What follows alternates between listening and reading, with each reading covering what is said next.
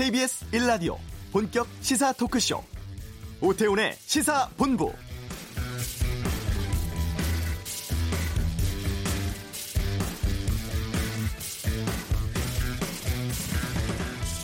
올해 20대 국회는 1, 2월 줄곧 개점 휴업 상태였고 3월에도 비쟁점 법안만 일부 처리하는데 그쳤습니다.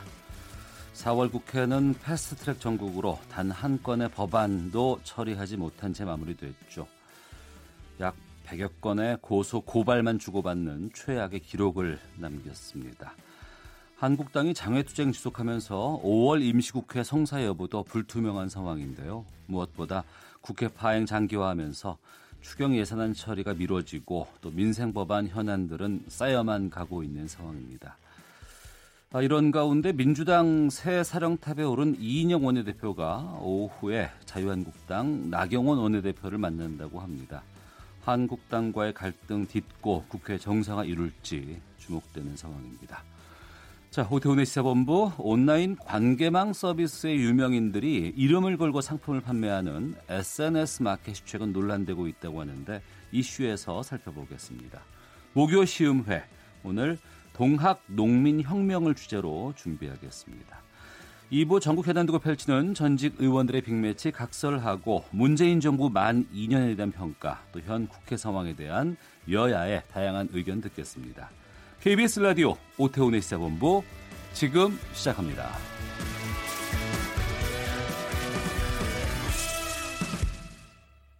네, 이 시각 가장 핫하고 중요한 뉴스를 정리하는 시간 방금 뉴스. KBS 보도본부 박찬영 기자와 함께합니다. 어서 오세요. 네, 안녕하세요. 첫 소식은 뭡니까? 어, 김학의 전 법무부 차관 어, 검찰 출석 소식입니다. 네. 뇌물수수 성범죄 의혹 받고 있는데 어, 법무부 검찰 과거사위원회 수사단이 오늘 오전에 김 전 차관을 피의자 신분으로 불러서 조사하고 있습니다. 오늘 검찰 출석하는 와중에 이제 기자들이 많이 몰렸는데 동영상 속 남성이 본인 맞냐? 윤중천 씨하고 어떤 관계냐? 뭐 이런 질문들을 쏟았는데 네. 검찰 조사에 성실히 임하겠다 이 한마디만 하고 바로 청산으로 들어갔습니다. 김학의 전 차관의 수사기관 그 출석은 정확히 5년 6개월 만이라고 하는데요. 네. 아, 아시겠지만 이번 소환은 불발될 뻔했습니다. 지난 3월에 김학의 전 차관이 인천공항 통해서 한밤중에 몰래 우리나라를 빠져나서 해외로 가려다가 음. 비행기 타기 직전에 아, 긴급 출국 금지 조치돼서 오늘 출소에까지 이르게 된 건데 오늘에 만약에 그 김학의 전 차관이 검찰이 만족스럽지 않은 네. 그런 진술을 하게 된다면 이제 의혹의 핵심 인물이죠 건설업자 윤중천 씨를 같이 불러서 김 전 차관하고 대질 신문을 하는 거를 좀 검찰이 예, 검토하고 있다고 합니다. 윤 씨가 처음에는 김 전 차관 모른다고 했다가 네. 이후에는 김 전 차관 알고 그리고 돈 줬다는 것들 뭐 이런 진술들을 계속 쏟아내고 있는데 이제 대질 신문까지 가게 되면 김전 차관이 굉장히 당혹스러운 어, 그런 말들이 이제 오갈 것 같아요. 윤중천 씨가 아, 김전 차관에게 여러 차례 골프하고 식사 대접을 하고 금품도 건넸다. 또 2008년 천만 원 상당의 그림도 김 전 차관이 받아갔다. 네. 아, 또 김 전 차관이 검사장으로 2007년에 승진했는데 그때 승진 청탁이 이루어진데 그 성의 표시하는 뜻으로 몇 백만 원이 담긴 동본투를 자기가 건네줬다. 뭐 이런 구체적인 진술을 검찰이 한 것으로 지금 알려지고 있거든요. 반면에 김학의 전 차관은 나는 윤중천 씨를 알지 못한다. 네. 최근까지도 계속 그렇게 부인을 해 왔었고요. 또 확실한 증거인 별장 동영상 누가 봐도 김학이 그 동영상에 대해서 어떤 입장을 내놓을지 그것도 궁금합니다. 네. 자, 민주당 새 원내대표 이인영 의원이 당선되었습니다. 오늘 나경원 원내대표 만나죠? 네, 그렇습니다. 어, 이인영 의원의 그 첫 번째 임무가 바로 그 장외로 나간 한국당 의원들을 국회로 불러 드리는 건데 네. 아, 이인영 신임 원내대표가 오늘 오후 3시에 국회에서 나경원 원내대표하고 상견례 겸 해서 만나는데 오늘 어떤 말들이 오갈지 또 한국당 그 의원들에게 국회로 돌아올 어떤 명분을 줄지 굉장히 관심이 쏠리고 있습니다. 오늘 그 만남 자리에서 우선 한국당의 입장을 본인은 경청하겠다. 그리고 국회 정상화를 위해서 허심탄회하게 대화를 나누겠다. 이렇게 입장을 내놨습니다. 특히 민생을 위해서는 경우에 따라서 야당이 민생 대책을 주도하는 것도 좋다. 아, 이런 입장도 내놨고요. 타인을 낙인 찍는 정치 그리고 막말 정치를 삼가겠다라면서 품격 있는 정치를 한번 해보겠다라는 포부도 네. 밝혔습니다. 어, 한국당 원내대표 말고도 바른미래 민주평화 정의당 원내대표 계속 오늘 만나게 되고요. 나경원 원내대표가 이미 그 포항 지진이나 강원도 산불 관련 해서 이런 예상 같은 추경안만 따로 음. 본인들이 할 의사가 있다라고 분명히 밝힌 만큼 요 말을 고리로 해서 국회로 돌아올 명분을 만들어 주면 되는데 이제 문제는 얼마나 빨리 들어오게 하느냐가 지금 관건입니다. 추경을 네. 써야 할 시기는 추경이 효과를 보려면 빨리 예산이 나와야 되거든요. 마냥 기다릴 수만은 없기 때문에 어, 첫 번째 그 원내대표로서의 시험대에서 어떤 역할을 할지 주목이 됩니다. 네. 그 전국의 주요 도시의 버스 기사들 총파업 찬반 투표 벌이고 있고 오늘 최종 결과 나오죠. 그렇습니다. 어, 한국노총 산하 전국 자동차 노련 이른바 버스 노조라고 불리는데 지역별로 총파업 찬반 투표를 어, 벌이고 있습니다. 오늘까지 투표를 진행하는데 어제 투표를 마친 곳이 있습니다. 부산, 울산, 충남 지역 어, 모두 찬, 어, 찬반 투표가 모두 가결이 됐는데 부산은 네. 97%, 울산 87.7, 충남 95% 모두 압도적인 어, 파업 찬성률을 보였고요. 오늘 새벽까지 투표한 광주에서도 95% 찬성으로 파업이 가결됐다 이렇게 지금 전해졌습니다. 오늘은 조합원 수가 17,000명, 버스 7,500대 소속 가장 큰 어, 서울 지역 버스 노조가 총파업 찬반 투표를 진행해서 결과가 나옵니다. 경기도 15개 버스 업체 노조 가운데서도 어제 또 투표하지 못했던 7개 업체도 오늘 찬반 투표를 마무리할 예정인데 이렇게 되면 서울, 부산, 인천, 대구, 광주, 대전, 울산, 경남 창원, 충북 청주, 경기, 전남, 충남 그래서 전국 12개 지역 버스 업체 20, 아, 234곳에서 기사 4만 1000여 명이 에, 참여하게 되는데 자동차 노련 측은 일부 지역만 제외하고는 대부분 지역에서 오늘 총파업 그 찬반 투표가 마무리될 것이다. 그 결과는 6시가 조금 넘으면 나올 음. 것 같다라고 얘기를 했는데 이미 오래전부터 그 파업 예고가 돼 왔었죠. 네. 현 추세대로라면 아마 파업 결론이 나올 것 같습니다. 다만 노동위원회에서 조정이 있는데 조정이 성립되지 않으면 15일부터 파업에 들어가게 됩니다. 요구 사항이 뭐죠? 이 공교롭게도 근로시간 단축 음. 이게 이것 때문에 지금 파업을 하겠다는 건데 근로시간이 단축된 만큼 어, 운전 기사분들에게는 오버타임으로 일하는 부분에 그 돈을 받을 수 없는 일이 지금 벌어지게 된 건데 그렇지 않아도 이제 버스 기사들이 다른 직종에 비해서 지금 박봉이라고 지금 알려져 있지 않습니까? 예. 버스 기사들이 요구하는 건 경, 예를 들어서 이제 경기 지역 버스 기사의 경우 현재 통상 월 17일 기사들이 운전을 한다고 합니다. 물론 하루에 운전하는 시간이 굉장히 길죠. 주당 근무 시간 52시간으로 단축되게 되면 근무 일수가 3, 4일 줄게 되는데 그만큼 아, 임금을 덜 받게 됩니다. 사실 노동시간 단축은 운전기사들의 굉장히 복지를 위해서 만들어진 것이죠. 짧게 일하고 대신에 임금은 임금대로 받고 또 승객들에게는 그만큼 교통 안전에도 굉장히 보장이 있어서 양쪽 모두에게 좋은 문제인 좋은 일인데 이게 기사분들의 생계로 연결되다 보니까 이제 파업 얘기까지 나오게 된 겁니다. 자동차 노련 자체 조사 결과 보면 그 연장 근로 같은 초과 근로 임금 비중이 무려 32%나 된다고 합니다. 그럼 결국에는 어. 기본 임금 자체를 올려줘야 되는데 지금 버스 업체에서들은 자신들은 여력이 안 된다고 네. 이걸 지금 못 올려주겠다고 지금 하는 거거든요. 그러니까 음. 임금을 보존할 방법을 지자체든 아니면 정부든 그 방안을 마련해 달라. 그리고 네. 부족한 버스 기사 충원해 달라 이런 요구 사항입니다. 지자체별로 보완 같은 것도 준비되고 있는지 궁금한데요. 일단 어, 우리 시민들 입장에서는 파업에 들어가게 되면 과연 출퇴근을 우리들이 제대로 할 수 있을까 이 부분을 가장 걱정할 것 같은데 일단 지자체 입장에서는 비상 수송 대책은 마련하고 있다고 합니다. 먼저 뭐 전세 버스 투입이라든지 도시철도를 출퇴근 시간대 집중적으로 배치한다든지 운행 시간을 더 밤늦게까지 운행한다든지 이런 것들의 대안을 내놓고는 있는데 워낙에 많은 사람들이 버스를 이용하기 때문에 과연 그 시민 불편이 줄어들까? 사실은 시민들이 그 불편을 감수할 수밖에 없는 그런 상황이 될 것 같고요. 지방자치단체들은 자기들이 예산이 부족하기 때문에 중앙부처에서 나서줘야 된다라는 입장인데 또 정부 입장은 좀 애매합니다. 지자체가 알아서 뭐 예를 들어 버스 요금을 인상하다 한다든지 음. 버스 업체들과 상의를 해서 하라 이렇게 좀 지자체에 미루는 그런 입장이라는 얘기가 좀 들리고 있거든요. 그러니까 앞으로 지자체, 정부 그리고 노동자들 간 협의가 이루어져야 되는데 문제는 이제 시간이 얼마 남지 않았다는 거. 15일 안에 그런 결론이 나올 수 있을지는 사실 조금 걱정입니다. 알겠습니다. 방금 뉴스 박찬영 기자였습니다. 수고하셨습니다. 자, 이어서 교통 상황 살펴보겠습니다. 그 전에 잠깐 좀 안내 말씀드려야 될 것 같은데요. 그 산불 상처 채 아물지 않은 강원도 동해안에 지금 일주일 넘게 건조특보 이어지고 있고요. 또 제주 산지 강원도 일부에 건조 경보 발령돼 있습니다. 해당 지역에 또 강풍도 좀 있다고 하니까 거주하시는 분들 또 청취자분들 산불 발생하지 않도록 유의하시길 부탁드리겠습니다. 자, 교통정보센터 윤여은 리포터 연결합니다. 네, 고속도로에서는 낮 시간 이용에 작업 중인 곳이 많습니다. 호남 고속도로 지선 눈산 쪽으로 유성 부근 2차로에서 작업 중이라 3km 정체고요. 중부 내륙 고속도로 양평 쪽도 작업 여파로 현풍 분기점과 문경세제 또 충주 분기점에서 각각 밀리고 있습니다.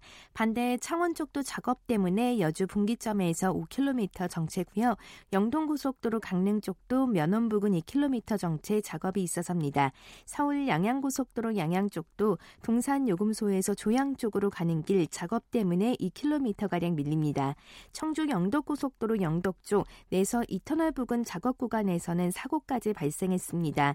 내서 2터널 안에서 대형 화물차 관련 사고가 생겨서 전차로가 통제되다가 10분 전쯤부터는 1차로로 소통이 가능해졌는데요. 지금도 뒤쪽으로 화소 부근부터 7km 구간에서 정체 극심하니까 참고하시기 바랍니다. KBS 교통정보센터였습니다.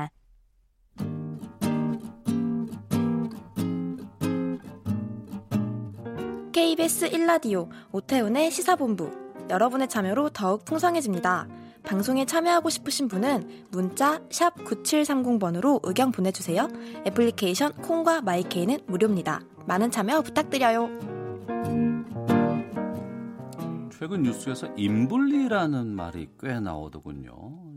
SNS 상에서 유명한 인플루언서라고 합니다. 어, 여기에서 운영하는 쇼핑몰에서 계속 지금 잡음이 발생을 하고 있다고 하고 소비자들의 불만도 커지고 있다고 하는데 이 내용 좀 짚어보겠습니다. CNI 소비자연구소 조윤미 대표 자리하셨습니다. 어서 오세요. 네, 안녕하세요. 예. 인블리가 그, 그러니까 이제 SNS 관련된 쇼핑몰과 또 이 관련된 사람의 별명 같은 그렇습니다. 거라면서요? 이제 배우 출신의 임지현 씨인데요. 예. 네, 이분이 이제 자기 애칭이 이제 인블리예요. 어. 분리분리하다 이런 뜻으로 아마 붙이는 것 같은데. 예. 이분이 이제 북원 FNC의 상무인데 어, 대표이사는 남편이고요. 예. 두 분이 하는 회사에서 이제 쇼핑몰을 운영한 거예요. 2013년부터. 어. 그러면서 이제 SNS를 통해 가지고 홍보 마케팅을 한 거죠. 근데 이분이 그 팔로워도 많고 하는 네. 인플루언서가 된 거니까 그 인플루언서라는 게 뭐예요? 그러니까 영향력을 미치는 사람 뭐 이런 뜻인데요. 예, 예. 그게 이제 팔로워가 굉장히 많아지면서 어. 보통은 한 10만 이상 정도 되면 우리가 대충 인플루언서다 이렇게 이야기를 하는데 예. 그냥 일반적으로 유튜브라든가 이런 거 하는 사람들이 우리가 뭐 크리에이터, 예, 예. 유튜버 이렇게 표현하는데 예. 이렇게 많은 팔로워나 구독자를 가진 사람을 인플루언서라고 얘기하고요. 어. 이 영향력에 의해서 이제 제품을 판매하기 시작한 거죠. 그 쇼핑몰 홍보를 하면서 쇼핑몰은 2014 2013년에 시작됐고요. 지금 판매가 연간 매출이 총 1,700억 정도 된다고 하니까 잠시만요. 작은 규모가 아니에요. 1년 매출이 이곳에서 1,700억이 나온다고요? 그렇습니다. 지난해 매출이 그 정도 나왔어요.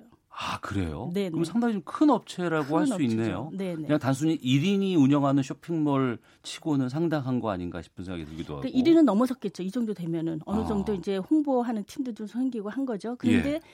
뭐라 그럴까 이렇게 얼굴마다 역할을 어. 한게 이제 이 임지연 씨가 예. 워낙 연예인으로도 이렇게 유명하고 팔로워를 80만 정도 확보하고 있다고 해요. 아, 그래요. 네. 네. 그러니까 이제 인플루언서가 아주 강력한 인플루언서가 된 거고 그 음. 덕에 음. 이제 매출이 확 뛰게 된 거라고 볼 수가 있죠. 네. 네네. 근데 주로 이제 이런 분들이 이제 옷 판매 같은 거 많이 네 하잖아요. 네. 예전에 흔히 말하는 보세 뭐 이런 거 뭐 이런 거 많이 네네. 했었는데 여기서 뭘 판 거예요? 뭐 엄청나게 다양하게 팔았어요. 옷, 가방, 뭐 신발, 화장품. 예. 근데 이제 문제가 됐던 건 호박즙.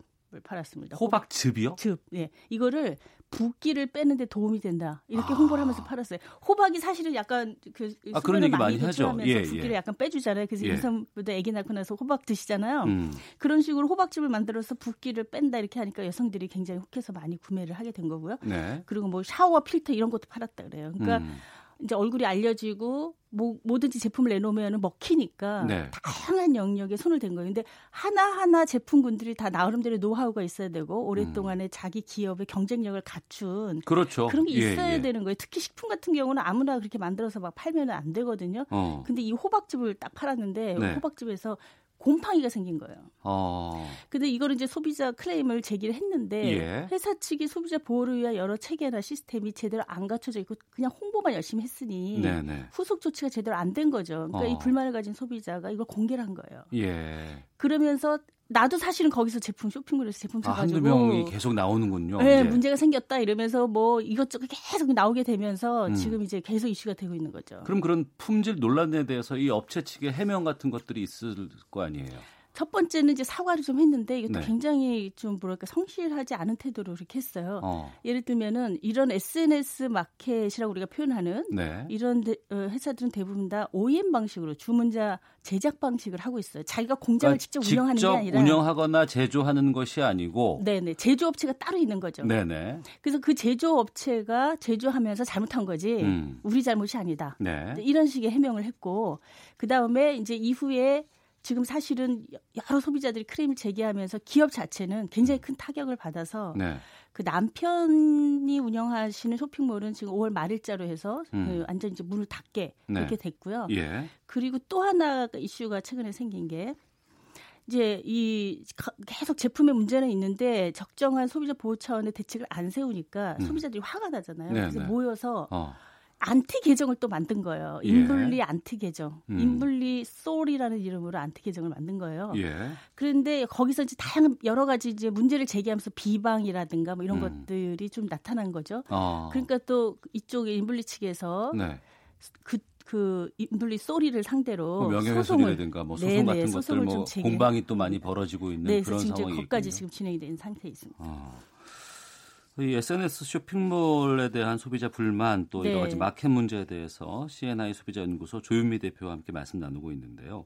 우선은 좀 몇 가지를 확인해 봐야 될 게 이곳뿐만 아니고 다른 곳에서도 이렇게 SNS를 통해서 물건 구입하는 피해 사례가 최근 많아지고 있다면서요? 굉장히 많습니다. 최근에 이제 서울시가 보고서를 이제 제출한 게 또 있었는데요. 소비자 원에서도 지금 접수가 계속 늘어나고 있고 그 2000, 그 10, 5년 정도부터 이제 그 소비자 크림이 이제 예. 제기가 되기 시작해가지고 지금까지 약 3,370건 정도가 서울시의 음. 전자상거래 센터라고 하는 곳에 접수가 된 걸로 돼 있고요. 네.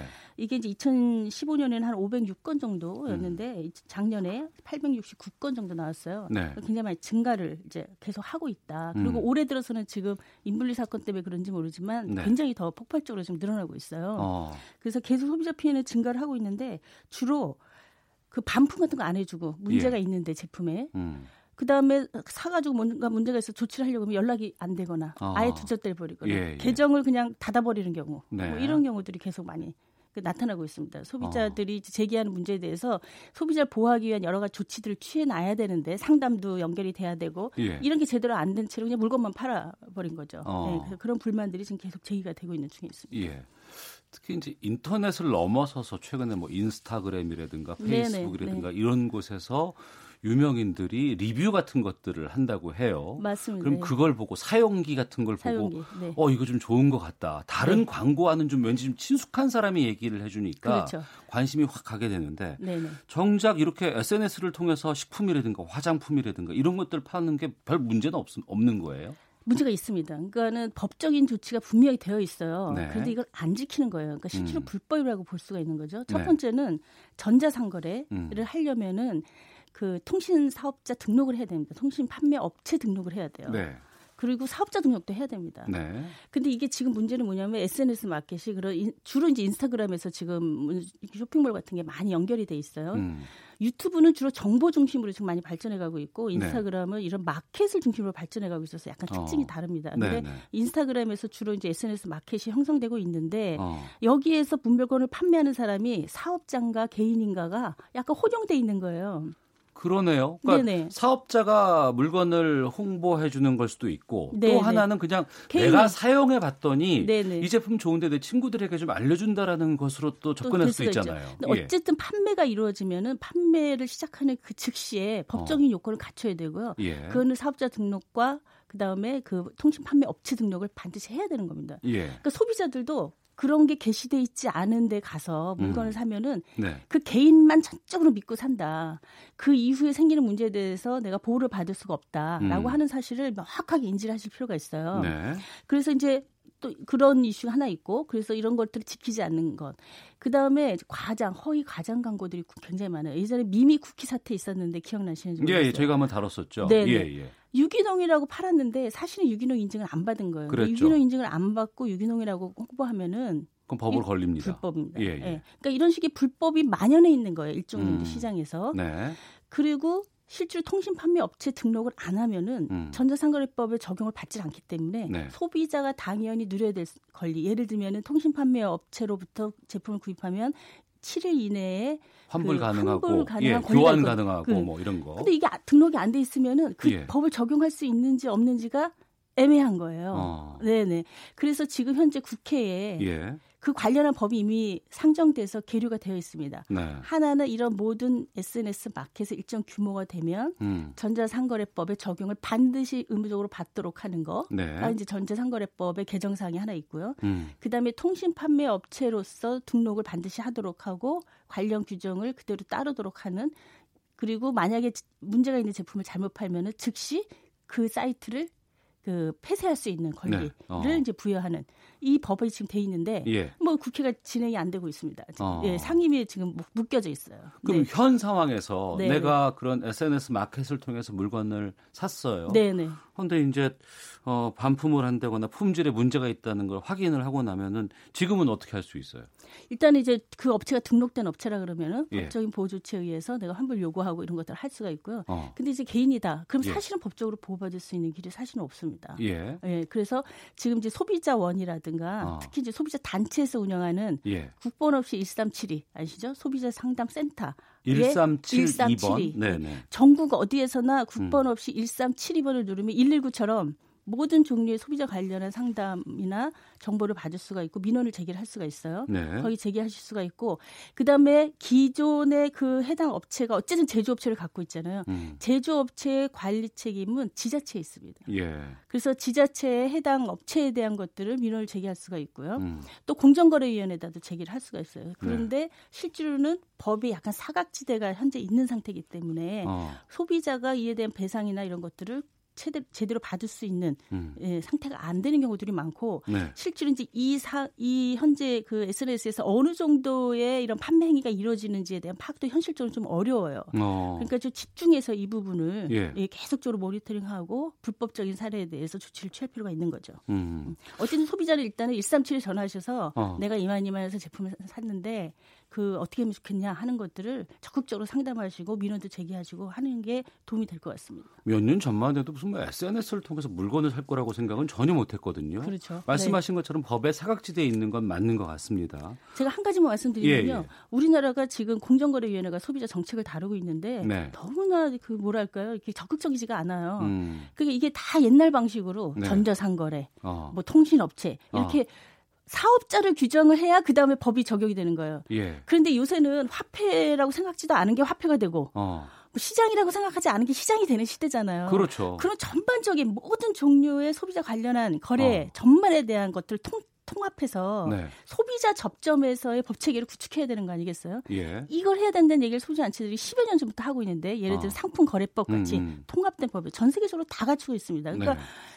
사업자를 자꾸 규정하려고 하지 말고 예. 소비자가 피해가 입지 않은 방식으로 규제 체계를 만들면 되는 거거든요. 그러니까 접근 방식을 좀 달리 해야 될 것 같아요. 달리 해야 되는 거죠. 탑다운에서 알겠습니다. 밑에서부터 위로. 네. 청취자 강조홍님께서 공구라는 형식으로 진행하는 마켓이 있습니다. 이 현금만 네네, 받는 거래라고 하는데 이거 네. 누가 봐도 탈세인 것 같은데 네 여기에 대한 대책이나 대응 방안은 없네라는 질문 주셨거든요. 네, 네 그렇습니다. 수 있으세요? 이런 SNS 마켓들이 대부분 다 현금 거래를 해요. 아. 왜냐하면 거래 자체가 기록에 남지 않는 않도록 하고 음. 그다음에 이후에 문제를 제기했을 때 증거가 명확히 되잖아요. 네. 그래서 이렇게 현금만 거래하는 데들은 가급적 그 거기서 물건을 사지 않는 게 좋은 겁니다. 최소 좋은 거는 그리고 거기가 업체 등록이 제대로 돼 있는지 음. 지자체에 이런 거 확인해 보시고 공정거래위원회도 다 확인할 수 있거든요. 네. 통신 판매업 등록돼 있는지 음. 안 됐으면 바로 137 전화해서 신고하십시오. 네. 알겠습니다. 네. 뭐 SNS 마켓 모두가 다 뭐 탈세를 하거나 뭐 이런 건 아니기라는 걸 말씀드리고 네. 그리고 사실 중소기업 입장에서는 SNS, 마, SNS 마켓이 네. 새로운 시장으로서 가능성을 충분히 또 갖고 있습니다. 그래서 예. 그런데 오히려 이제 이렇게 잘못하는 일부 때문에 정말 성, 장하고 발전할 가능성이 있는 시장이 초반에 무너져 버리는 거죠. 그게 정말 심각한 문제입니다. 네. 알겠습니다. 네. 자, SNS 마켓에 대해서 좀 살펴보았습니다. CNI 소비자연구소 조윤미 대표였습니다. 말씀 고맙습니다. 감사합니다. 헤드라인 뉴스, 뉴스입니다. 하노이 북미 정상회담 결렬 이후 남북 간 민간 교류가 지난해보다 감소한 것으로 나타났습니다. 미국 백악관은 대북 최대 압박 기조를 재확인하면서 우리 정부의 인도적 대북 지원에 대해선 개입하지 않겠다는 방침을 밝혔습니다. 이른바 대장부부 갑질 논란을 빚었던 박찬주 전 육군 대장에게 검찰이 무혐의 처분을 내린 데 대해 군 인권센터가 항고하겠다고 밝혔습니다. 성매매 알선과 횡령 혐의를 받아온 가수 승리가 직접 성매매를 한 사실이 추가로 확인됐습니다. 한국은행이 앞으로 글로벌 성장세가 급격하게 둔화되진 않을 것이라고 전망했습니다.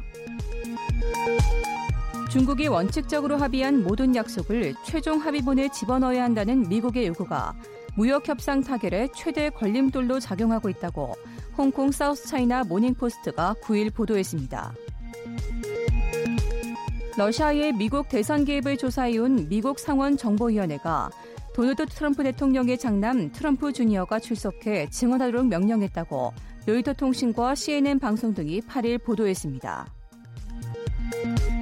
실록의 계절 5월을 맞아 경기도 구리 동구릉 숲길을 포함해 조선왕릉 숲길 8곳이 한시적으로 확대 개방됩니다.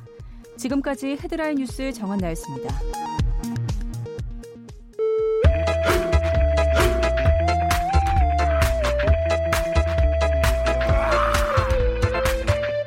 오태우래 시사 본부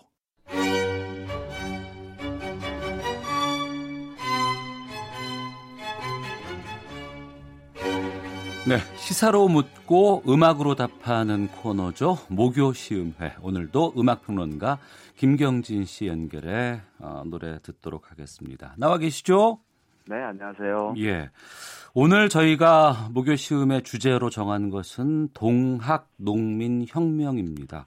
왜 이게 갑자기 나올까 싶으신데 이번 주 토요일인 11일이 동학 농민 혁명 기념일이잖아요. 네, 그렇죠. 예, 네, 그 지난 지난달이었던가요? 그 문화체육관광부에서 5월 11일을 동학농민혁명 국가기념일로 어, 제정을 했습니다. 그래서 어, 이번 그 11일이 처음으로 맞는 그 기념일이 된 거죠. 어. 요즘 보니까 그 드라마 녹두꽃 정치라는 드라마가 있는데 이것도 동학 농민운동 다루고 있는 드라마로 알고 아, 있고 네. 네. 이 동학 농민혁명에 대해서 좀 청취자분들 위해서 간단히 설명을 좀 해주신다면요. 예, 그 동학이라는 게 이제 1860년 그러니까 19세기 말에 그 경주의 어, 양반이었던 최재우라는 사람이 이제 창시한 사상이죠. 그래서 어, 유교, 불교, 도교 뭐 이런 기존 그 종교 사상들의 장점을 취한 일종의 민족 종교라고 할 수 있는데 네. 어 아마 다 다들 잘 아실 거라고 생각해요. 예. 인내천, 예. 사람이 곧 하늘이다, 음. 뭐 천심이 곧 민심이다. 이게 다 이제 동학 사상에서 나온 말이죠. 결국 그러니까 그 양반 중심의 그런 사회에서 어 이 일반 그 민중 중심의 네. 그 어떤 신분제를 부정을 하고 신분과 성별이나 뭐 빈부 이런 것과 관계없이 모두 인간은 평등하다. 음. 이런 그 사상을 기조로 한 것이 동학이었는데 어 1894년에 그 전라도의 그 고부 군수로 있던 그 조병갑이라는 이 아주 유명한 탐관오리 예. 이 사람의 횡포에 맞서서 전봉준을 지도자로 한 그 동학 교도들이 음. 봉기를 하게 되죠. 이게 예. 이제 그 우리가 지금 일컫는 동학 어, 농민운동이라고 음. 할수 있습니다. 이 동학 농민혁명 기념일 맞아서 저희가 좀 시민운동이라든가 저항 관련된 노래를 들어보고자 하는데 네. 첫 번째 곡 어떤 곡을 준비하셨습니까? 네, 어, 아주 굉장히 상징적인 곡이에요. 시민운동 또 저항 뭐 이런 반체제 어 이런 말과 늘 떨어지지 않는 이름이 밥 딜런이라는 뮤지션이죠. 어, 밥 딜런이 그 몇 해 전에 또 노벨 문학상을 수상하기도 했는데 예. 1960년대 이 밥 딜런의 위상은 당시에 그 미국 그 음악계에서 굉장히 강하게 불어닥치고 있던 그 American folk music revival 그러니까 미국 그 포크 음악 부흥 운동과 음. 맥을 잇고 있습니다. 그 당시는 그 사실 히피들의 시대이기도 했고 또 사회적으로도 뭐 인종차별이라든지 뭐 베트남전에 반대하는 움직임이라든지 여러 그런 그 상황들이 펼쳐지고 있었어요. 그래서 네. 젊은이들이 그런 그 현실의 현실을 반영한 그리고 자신들이 주장하고자 말하고 싶은 내용들을 이 포크 음악을 통해서 펼쳐보였던 시기였는데 네. 이 무렵에 이제 다 밥 딜런이라는 인물의 아주 탁월한 노랫말 그리고 음악을 통해서 젊은이들의 마음을 사로잡았었죠. 그때 그 대표곡 중에 하나가 The Times They Are Changing이라는 음. 그러니까 시간은 계속 변하고 있다 네. 이런 어 노래인데 음. 당시 그 60년대 시민운동의 중심에서 어 굉장히 상징적으로 널리 불렸던 그런 곡이기도 합니다. 예. 그러면 그 곡 짧게 듣고 와서 계속해서 말씀 나누겠습니다. Was a loser now will be later to win for the times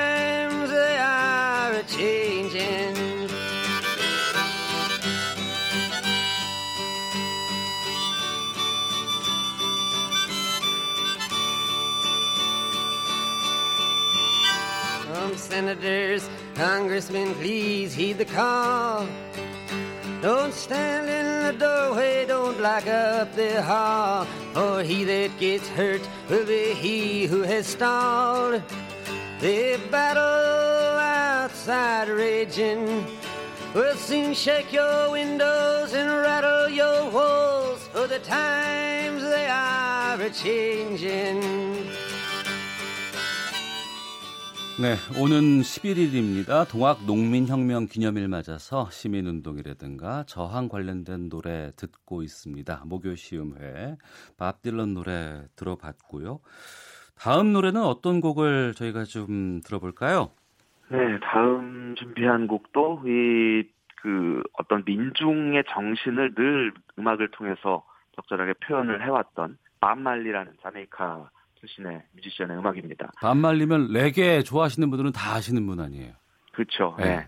이 레게라는 음악이 사실 굉장히 어떻게 보면 경쾌하고 밝고 이제 이런 느낌이 들어서 어 뭔가 어떤 그 저항이라는 어 말과는 어울리지 않다고 생각하는 분도 계실 것 같은데 예, 예. 기본적으로 그 레게 음악이라는 거는 자메이카 민중의 어떤 열, 열망 어. 그러니까 백인들에게 탄압받고 어떤 인종차별을 늘 겪고 왔고 가난에 찌든 삶 이런 것들에서 벗어나고자 하는 자메이카 국민들의 그 열망이 아주 적극적으로 담겨 있는 음악이에요. 어떻게 보면 음. 굉장히 선동적인 음악이라고 볼 수 있죠. 예. 그리고 그 대표적인 뮤지션이 반말리라는 인물이었고, 근데 이 반말리가 1973년에 발표한 Get Up, Stand Up이라는 노래가 있습니다. 음. 어, 제목 그대로 어, 일어나, 일어나세요라는 이제 아주 그 강렬한 메시지를 담고 있는 곡인데 네. 어그 아이티라는 그 카리브해에 이제 아이티라는 나라가 있는데 거 그곳에서 투어를 하던 도중에 음. 어 거기에 사는 사람들이 정말 힘겹게 이 가난에서 벗어나지 못하고 너무나 힘겹게 살아가는 모습을 보고 어, 작곡을 한 곡이라고 합니다.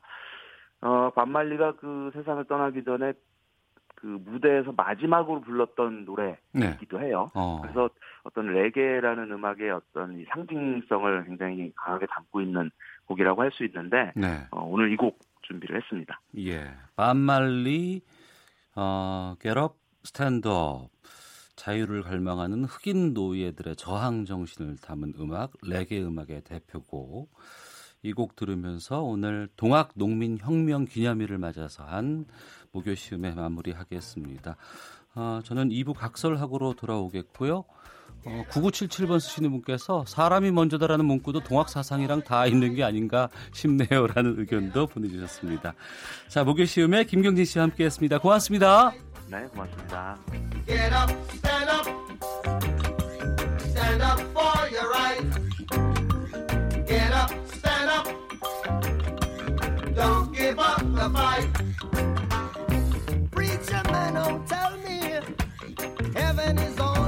earth.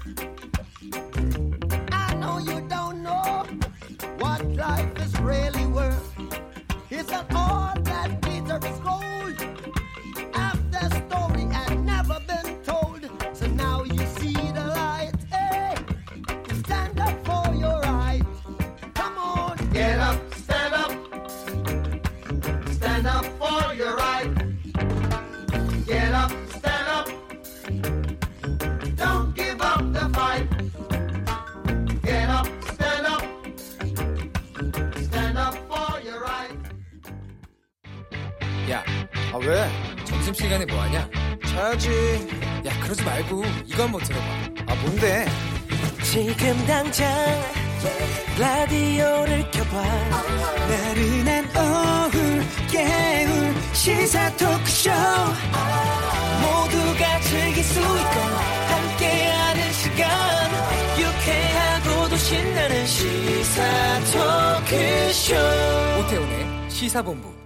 네, KBS 라디오 오태훈의 시사본부 2부 시작합니다. 저희 시사본부 청취자 여러분들의 참여 기다리고 있습니다. 샵 9730 9730번으로 의견 보내주시면 되고요. 짧은 문자 50원, 긴 문자 100원의 정보 이용료, 어플리케이션 콩은 무료로 참여하실 수가 있습니다. 지금 전국 대부분 지방에 그 건조주의보 내려져 있고요. 특히 제주 산지 강원 일부에 건조 경보 발령돼 있습니다. 특히 강원도 영동 지방에 대형 산불주의보 내려져 있다고 하는데 어, 작은 불씨도 순식간에 번질 수 있는 날씨라고 하니까 산불 비롯한 각종 화재 사고에 주의해 주시기를 부탁드리겠습니다.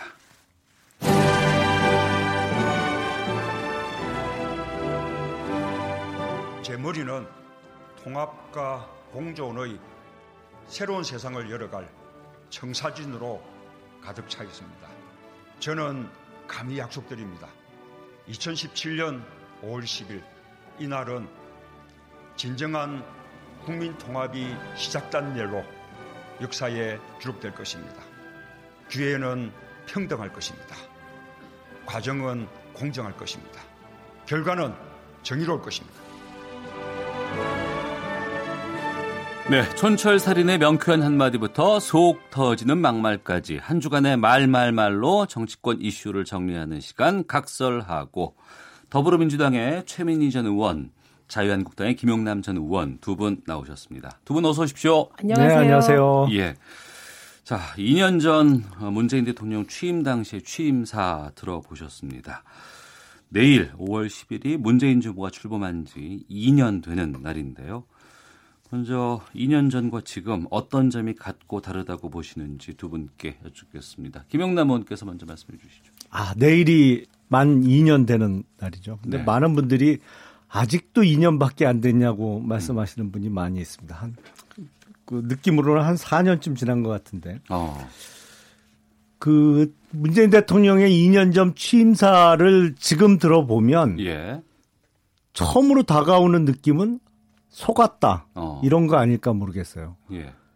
2년 전에 국민 통합의 시작일이다. 이렇게 말씀하셨는데 사실은 뭐 그 이후로 본격적인 분열이 시작됐죠. 그리고 기회, 과정, 결과에 있어서 과연 취임사의 내용대로 됐느냐. 음. 많은 분들이 그렇게 생각 안 하실 것 같습니다. 그 취임사 저는 개인적으로 그렇게 생각해요. 이 취임사 자체 그러니까 어떤 정치적인 수사의 측면에서는 네. 아주 잘된 취임사예요. 어. 지금 청와대 연설기록 비서관이 아닌 다른 사람이 썼나 봐요. 그러니까 음. 어 연설문이라는 측면에서는 아주 좋은 연설문이었는데 문제는 진정성이 없다는 것이 가장 큰 문제입니다. 네. 이그 취임사의 내용과는 너무나도 다르게 음. 아, 지난 2년 동안 우리나라가 흘러 들어와서 글쎄요. 앞으로 남은 3년이 참 걱정되는 측면이 많이 있습니다. 예. 남은 3년이 걱정되신다는 의견 주셨고 최민희 의원께서는 어떻게 보셨는지요? 아, 저는 국회의 벽이 너무 높았다. 그러니까 모든 개혁 입법이 지금 국회에서 막히고 있고 이번에 패스트 트랙의 경우도 그 다수결의 원칙에 승복하지 않는 제1야당으로 인해서 국회가 난장판이 됐다. 음. 그러니까 아마도 문재인 대통령께서는 제1야당이 이 정도일 줄은 모르셨던 것 같습니다. 그래서 저는 어, 결국은 대한민국이 바꾸, 바뀌기 위해서는 대통령만 바뀌어서는 안 되는 거구나. 국회 문화가 바뀌어야 되고 국회의 실질적 주류가 고, 교체돼야 되는구나. 네. 이렇게 생각했습니다. 음. 같은 시간 같은 공간을 우리가 살고 있는데 지금 평가는 두 분이 분열의 시작점이니까 어, 다르게 지금 나타나고 있습니다. 분야별로 좀 하나씩 좀 네. 짚어볼까 합니다. 아무래도 이제 대북 관계 진전을 여당 쪽에서는 큰 성과로 가장 치는 것 같은데 이 부분에 대해서는 최민희 의원께서 좀 말씀해 주시죠. 네, 우선 그 역사는 직선으로 나아가지 않는다. 네. 그리고 어, 한반도 평화를 지키는 길은 그게 단선적으로 1단계에서 2단계, 3단계 쭉 가는 게 아니다. 음. 저는 이게 가장 소중한 경험이라고 생각합니다. 그런데 과거에는 김대중 노무현 정부에서 대북 진전을 이루어 놓으면 보수 정부가 원점에서 마이너스로 가버린 네. 그런 상황이고 지금도 자유한국당은 그 평화를 원하지 않는 게 아닌가 이런 느낌이 드는 대응을 합니다. 음. 그러나 문재인 정부와 미국은 네. 지금 한미 공조가 어느 때보다 잘 이루어지고 있어서 어, 이런 공조를 바탕으로 어쨌든 과거로 돌아가진 않도록 북한을 잘 관리하고 있고 이번에 저강도 도발을 북한이 했는데 저는 도발은 분명하다고 생각합니다. 네. 그럼 도발의 이유가 뭐냐 따져봐야죠. 그건 한미 합동 공중훈련도 했기 때문에 음. 서로가 사실은 도발하고 있는 건데 북한의 도발이 우리는 더 크게 느껴집니다. 네. 근데 이제 그런 도발에 대해서도 과거 같으면 이거 하나로 또 과거 원점으로 돌아가는데 그러지 않고 한미가 잘 관리하니 북한도 아, 우리 도발 의도가 없었다. 이렇게 물러서게 되는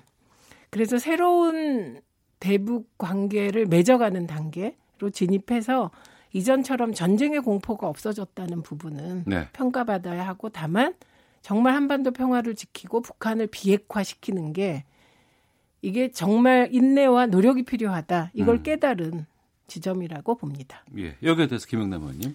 일전에도 제가 한번 말씀드린 적이 있습니다만 이 외교 안보 분야는 참 정부가 국민을 속이기 쉬운 분야입니다. 네.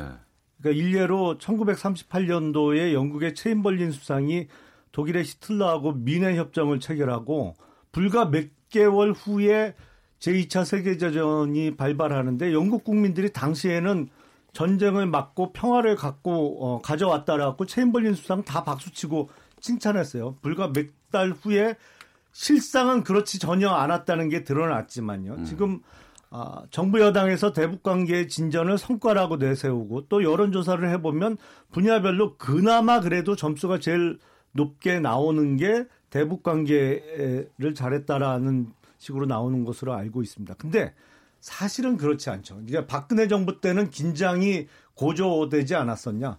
사실은 북한으로 하여금 핵을 포기시키기 위해서는 긴장이 높아지지 않고는 방법이 없죠. 그게 어떻게 개발한 핵인데 그냥 포기하겠어요. 사실은 아, 아주 극단적인 어떤 어려움까지 몰려서 정말 우리가 핵을 포기하지 않으면 어, 김정은 입장에서는 내가 아, 쫓겨나거나 정말 잘못될 수 있겠구나라는 일종의 공포감을 느껴야만 사실은 핵 포기의 진정성 있게 나올 수 있는 거지. 네. 어, 긴장감 하나도 없이 뭐 평화롭게 우리가 쌀 보내줄게 돈 뭐 어? 800만 불 줄게 그런다고 포기할 핵이 아니지 않습니까? 그러니까 음. 그거는 진정으로 해결하기 위한 어떤 단계적 과정이었는데 네. 민주당에서 그때는 전쟁 위기가 높아졌는데 지금 문재인 정부 들어서 전쟁 위기가 해소됐다? 사실은 거꾸로 가는 거죠. 음. 아주 오랜만에 찾아온 북한의 핵 폐기의 기회를 지금 허송세월하고 있는 겁니다. 예. 뭐 더 해요? 아니요. 안 돼요. 저희 뭐 궤변이시죠. 뭐. 아니요, 아니요. 자, 이제는 그러면은 다룰 게 많아서 네. 분야별로 좀 살펴봐야 되니까. 이런 날은 한 40분이 아니고 4시간 정도 해야 되는데. 그러니까 말입니다. 아, 저 못해요, 4시간. 자, 경제 정책에 대해서 여러 가지 의견들이 엇갈리고 있습니다. 이것도 상당히 좀 중요한 부분인 것 같고 여기에 대해서는 김영남 의원께서 먼저 좀 말씀해 주시죠. 여론조사를 해봐도 가장 평가가 안 좋은 분야가 역시 경제 분야입니다. 왜냐하면 네. 경제 분야는 국민들이 피부로 느끼거든요. 음. 안 좋아지는 게. 그러다 보니까 이거는 국민을 속이기 가장 어려운 분야이기 때문에 평가가 어떻게 보면 더 정확하게 나오고 있습니다. 가장 큰 문제는 우리가 어떤 외부적인 충격 없이 그러니까 1997년도에 IMF 그건 외환 위기를 잘못해 외환 관리를 잘못한 측면이 있고요. 2008년도에 금융 위기는 미국의 서브프라임 모기지 때문에 발생했죠.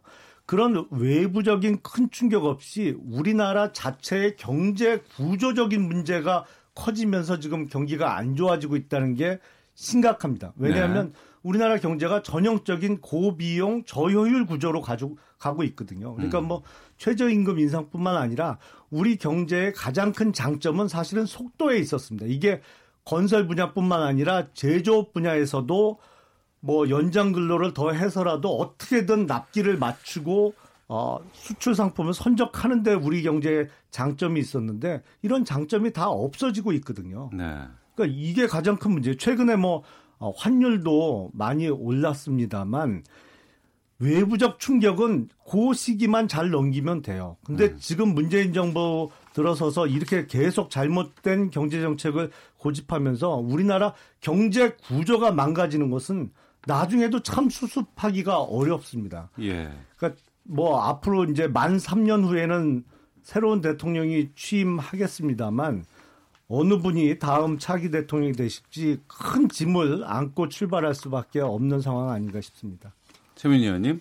예, 우선 IMF나 2008년 금융 위기가 아프긴 아프죠. 왜냐하면 IMF는 김영상 김영삼 정부의 무능한 대응 때문에 IMF까지 불러왔고 가혹한 조건으로 한국 경제가 강제적으로 재편됐습니다.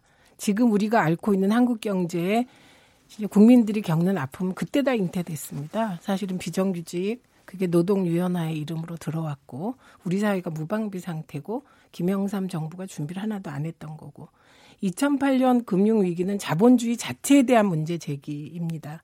그래서 거기서 우리가 배워야 되는 교훈은 이제 더 이상 기업이 기업에 몰아주고 기업의 낙수 일원으로 국민이 먹고 사는 시대는 지났다는 교훈을 그때 이미 배운 겁니다. 근데 그것을 배우지 못하면 저는 뭐 보수 쪽엔 기회가 안 올 거라고 생각을 하고 예. 그다음에 제 총평은 만약에 보수 정권이 계속 유지됐다면 음. 양극화가 너무 심해져서 그 갈등으로 우리 사회가 폭발했을 거다. 이렇게 봅니다. 그리고 지금 이제 해결해야 될 가장 큰 문제가 이제 4차 산업혁명도 오고 있는데 문제는 네.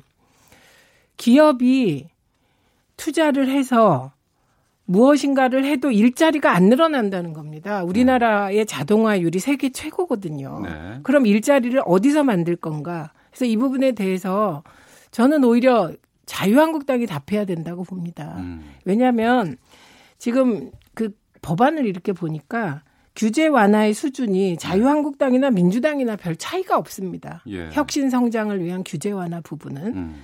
그런데 그러면 이게 다 투자를 유치하기 위한 거잖아요. 네. 근데 지금까지 대기업이 투자를 하고 이번에 삼성이 왜 비메모리 반도체에 130조 정도 투자한다고 하잖아요. 네. 공장 하나 짓는 데만 23조인가가 들더라고요. 음. 하드웨어. 일자리는 자동화로 인해서 줄고. 예. 그럼 나머지 일자리는 어디서 만들 것인가? 이거는 음. 문재인 정부의 과제뿐만이 아니고 대한민국의 과제입니다. 네. 그래서 저는 지금 오히려 과거에 대기업 중심의 성장 그리고 불공정 행위를 눈 감아주고 어, 이거에서 벗어나야 되는 거다. 어. 대한민국이. 네. 예, 이렇게 보고 있습니다. 예, 두 분의 진단이 상당히 좀 다른데요. 자, 최민희 전 의원, 김영남 전 의원과 함께하고 있는 각설하고 영상으로도 보실 수 있습니다. 유튜브에서 KBS 일라디오 검색하시면 어, 두 분의 치열한 어, 토론 영상으로 김민희 확인하실 수 있습니다. 김민희 어. 씨는 영화 배우 아닌가요? 그러니까 저보고 김민희라고 부르는 분 많으세요. 아, 니 똑순이. 아, 예, 예. 아이고, 이거 어디까지 가나, 이게 갑자기. 김영남 의원께서 이 일자리 문제에 대해서 진단 좀 해보시죠. 예.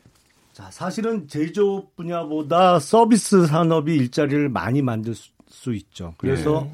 지난 정부부터 자유한국당의 전신인 새누, 새누리당이 적극 주장한 게 서비스 산업 발전 기본법인데 민주당에서 극렬히 반, 반대해 갖고 뭐 아직까지도 통과가 안 되고 있습니다. 근데 뭐 법 법안 하나의 문제가 아니고 네. 지금 문재인 정부가 양산하고 있는 소위 공공 분야의 일자리는 가짜 일자리예요. 음. 진정한 일자리는 민간 분야 기업에서 나올 수밖에 없습니다. 근데 지금 문재인 정부 들어서 계속되는 잘못된 경제 정책 때문에 문제는 우리나라에서 제조업하는 분들은 아 우리는 언제 공장 뜯어서 베트남으로 이전하나 뭐 이거 걱정하고 있고 우리나라에서 IT에 근무하는 분들은 야, 우리도 빨리 남들처럼 지금 싱가폴로 옮겨가야겠다. 전부 이 생각하고 있거든요. 그러니까 네. 일자리가 나올 수가 없어요, 기본적으로. 음. 이게 뭐 임금뿐만 아니라 사실은 그 어떤 기업에 대한 규제 그리고 기업을 하여튼 지금 속, 속된 표현으로 찍히면 죽거든요. 예? 이게 찍히면 죽는단 말이에요. 어. 기업이 어. 뭐 하나 뭐 오너의 갑질이 됐던 뭐가 됐던 예. 하나 하면 어 이게 뭐 소위 탈탈 털려서 음. 잘못된다 이런 일종의 아, 두려움이 있기 때문에 네. 이게 새로운 투자가 안 이루어지는 거예요. 어. 그러니까 일자리가 안 생기죠, 사실은. 예. 근데 지금... 이게 지금 우리나라 경제 지금 뭐 어, 빈 상가가 늘어나는 것뿐만 아니라 인천의 남동공단 음. 또 창원 뭐 울산 거제 다 난립니다만 공단이 비어가고 있는 게 큰 문제입니다. 제조업이 서비스 산업만큼 일자리를 많이 만들지는 못하지만 네. 제조업도 분명히 일자리를 만드는 건 틀림없는 사실이거든요. 전 공전 자동화는 되는 나라가 없어요. 그 일론 머스크가 그거 테슬라에서 저 사람 안 쓰고 한 대 한다고 그랬다가 포기하고 다시 사람 써서 자동차 만들고 있거든요. 제조업도 일자리를 충분히 만듭니다. 예, 예. 당연하죠. 그런데 과거에 비해서 제조업이 투자 대비 일자리 느는 그 양이 확 줄었다. 음. 이 말씀을 드리는 거고. 네. 일단 몇 가지 좀 착종이 있어서 바로 잡겠습니다. 우선 서비스 산업을 육성하기 위해서 한미 FTA까지 한 분은 노무현 대통령이시죠. 음. 이미 참여정부 때 어, 서비스 산업이 제조업에 비해서 일자리 육성이 많다, 더 많다는 거 인지했고, 사실 그때 노무현 대통령께서 FTA를 추진한 이유가 서비스 산업을 개방해서 일자리를 늘려보자는 취지가 가장 컸기 때문에 이거 바로 잡고요. 그리고, 음, 외국으로 지금 떠난다 아니죠. 이게 이제 그 보수 언론 찾아보시면 DJ 정부 그리고 김영삼 정부 말부터 이런 기사가 나오기 시작했습니다. 그리고 이미 일부는 외, 국으로 공장이 나갔다가 그 국내 여건이 안 좋아져서 처음엔 중국으로 그다음에 동남아시아로 베트남으로 네. 이렇게 가고 있는 것이죠. 그러니까 그게 문재인 정부 들어서 생긴 것처럼 말씀하시는 건 곤란하고요. 어 그다음에 그렇게 말씀하시면 비즈니스 플랜드리를 외치고 법인세를 감면했던 이명박 정부 때 어땠냐. 그때 경제 성장률이 2% 되었습니다. 세계 경쟁 그때 3% 되었어요. 그때 금융 위기가 왔잖아요. 아니요, 금융 위기는 그렇게 말씀하시면 또 자가 당착인 게 금융 위기 1년 만에 극복했다고 2009년에 이명박 대통령이 선언하셨거든요. 그러니까 2009년 이후에도 2%밖에 안 됐습니다. 그리고 이건 박근혜 정부 때도 마찬가지예요. 그러니까 지금 제가 네. 주장하는 것은 예. 지금 경제가 막 좋다 음. 이 얘기를 하는 게 아니라 우리의 경제 위기라는 것은 네. 2년 만에 나빠지고 이게 아니고 음. 경제가 좋아져도 그것은 이전 정부가 잘해놓은 것을 바탕으로 좋아지는 거기 때문에 네. 비즈니스 플랜들이 100번 얘기해도 안 된다. 음. 근본적인 대책이 필요해서 저는 문재인 정부가 가장 잘한 경제 정책이 뭐라고 생각하냐? 광주형 일자리라고 생각합니다. 네. 그래서 그 광주형 일자리는 사회적 대타협 모델로 그러니까 현대가 광주에 강제로 공장을 짓게 만들고 일자리를 늘리게 만드는데 거기에 지자체와 정부가 참여하는 모델인데 네. 이것이 전국적으로 확대된다면 어 이건 하나의 모델이 되겠다. 음. 그래서 지금은 이런 그 대안적인 생각을 하고 네. 이 정책을 해보자. 이렇게 자유한국당이 주장한다면 네, 좋을 것 같아요. 알겠습니다. 파라나 사사님, 인천에 살고 있는 60대 화물기사입니다. 지난해부터 일감이 절반 이하로 줄었습니다. 바닥 경기를 누구보다 실감하는 사람들입니다. 경기를 활성화할 수 있는 대책과 처방이 시급합니다. 3853님, 정부가 일을 잘하기 위해선 먼저 국회가 변해야 하고 국민은 국회의원을 잘 뽑아야 한다는 걸 실감하는 요즘입니다. 라는 의견 보내주셨습니다. 아, 문재인 정부 핵심 과제라고 할 수 있는 적폐청산 현재까지 지금 진행 중에 있는 상황입니다. 여기에 대해서는 정말 보수 진보 사이에 생각이 상당히 많이 다르고 접근 방식도 다른 것 같은데 여기에 대해서 좀 말씀을 듣겠습니다. 김영남 의원님. 일단 적폐청산을 외치고 있는데 과연 누가 진정한 적폐냐? 이게 사실은 상반되죠 의견이. 네. 문재인 정부에서는 아, 반 문재인 전선을 다 적폐로 규정하고 지금 2년째 하고 있습니다만 아, 반대편에서 보면 지금 이루어지고 있는 어, 여러 가지 일들이 사실은 적폐라고 생각이 되거든요. 가장 뼈 아픈 것은 지난 2년 동안 우리나라의 법치가 거의 40년 정도 후퇴를 했다는 것입니다. 법치가 무너졌어요. 왜냐하면 소위 서울중앙지검의 적폐수사팀 2차장 사나 3차장 사나에 꾸려져 있습니다만 여기서 이루어지는 수사가 검사 출신이 아니고 사실은 개인적인 자리에서 만나보면 현직 검사장들도 야 그게 법리상 가능하냐 이렇게 의문을 제기할 정도로 무리한 법 적용, 무리한 음. 수사가 계속되고 있습니다. 네.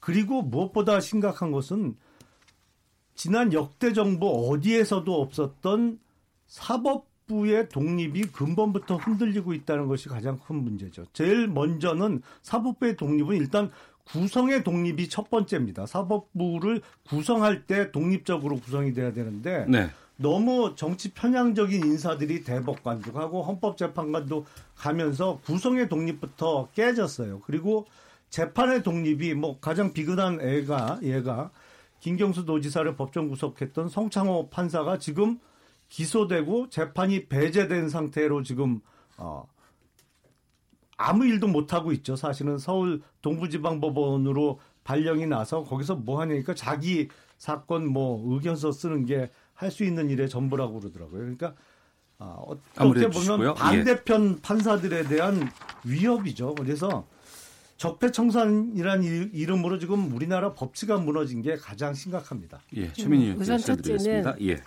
문재인 정부가 적폐청산을 시작한 게 아니지요. 적폐청산 요구는 국민들로부터 나왔고 촛불로부터 나왔습니다. 그걸 촉발시킨 건 누구냐? 박근혜 최순실이죠. 박근혜 최순실 국정농단으로 비롯된 것이고 그러면 박근혜 전 대통령을 누가 탄핵했냐? 국민이 탄핵했고 국회가 탄핵했고요. 민주당은 그때 국회 의석수가 130석이 안 됐습니다. 3분의 2가 됐어요. 누가 3분의 1을 채웠나요? 당시 새누리당 의원들이 채운 거 아닙니까? 그러니까 당시 자유한국당도 박근혜의 적폐를 인정했고 최순실의 적폐를 적폐 청산을 하신 겁니다.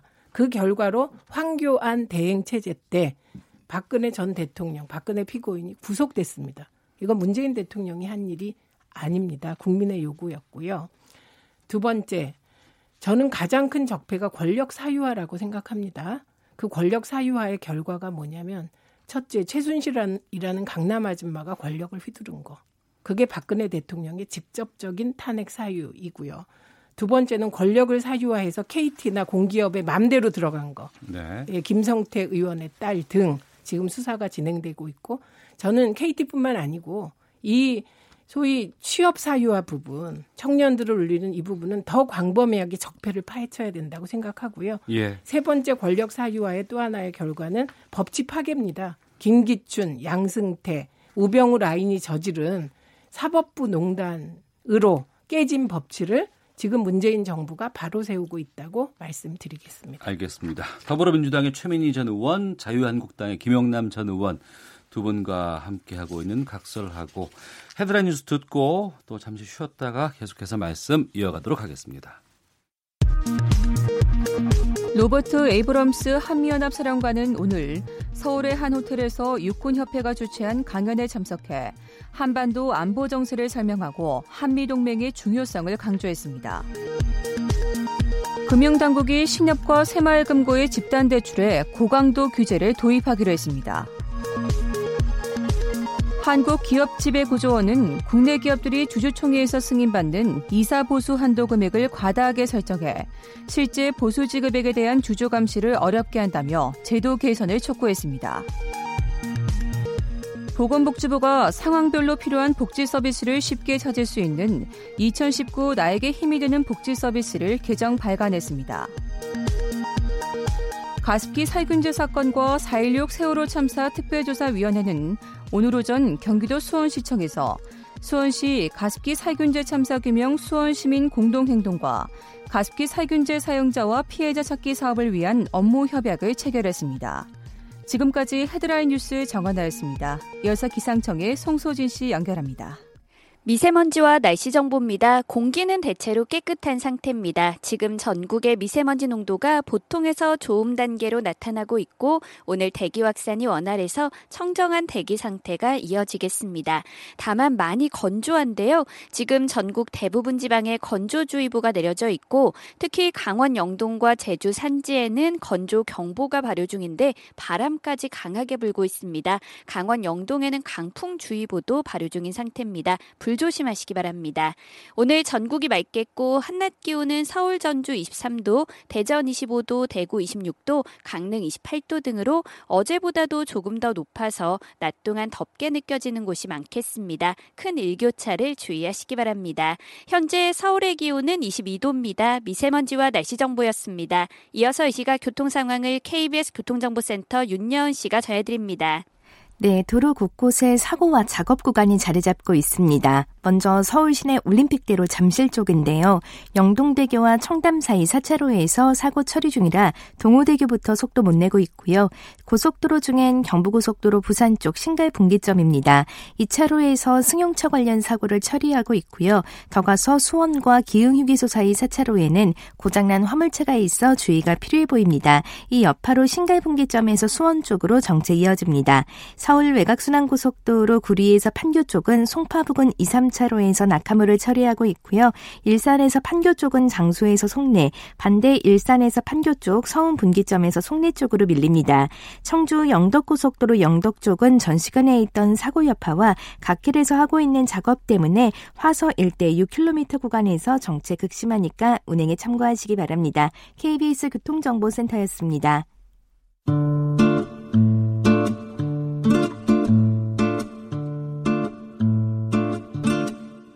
오태훈의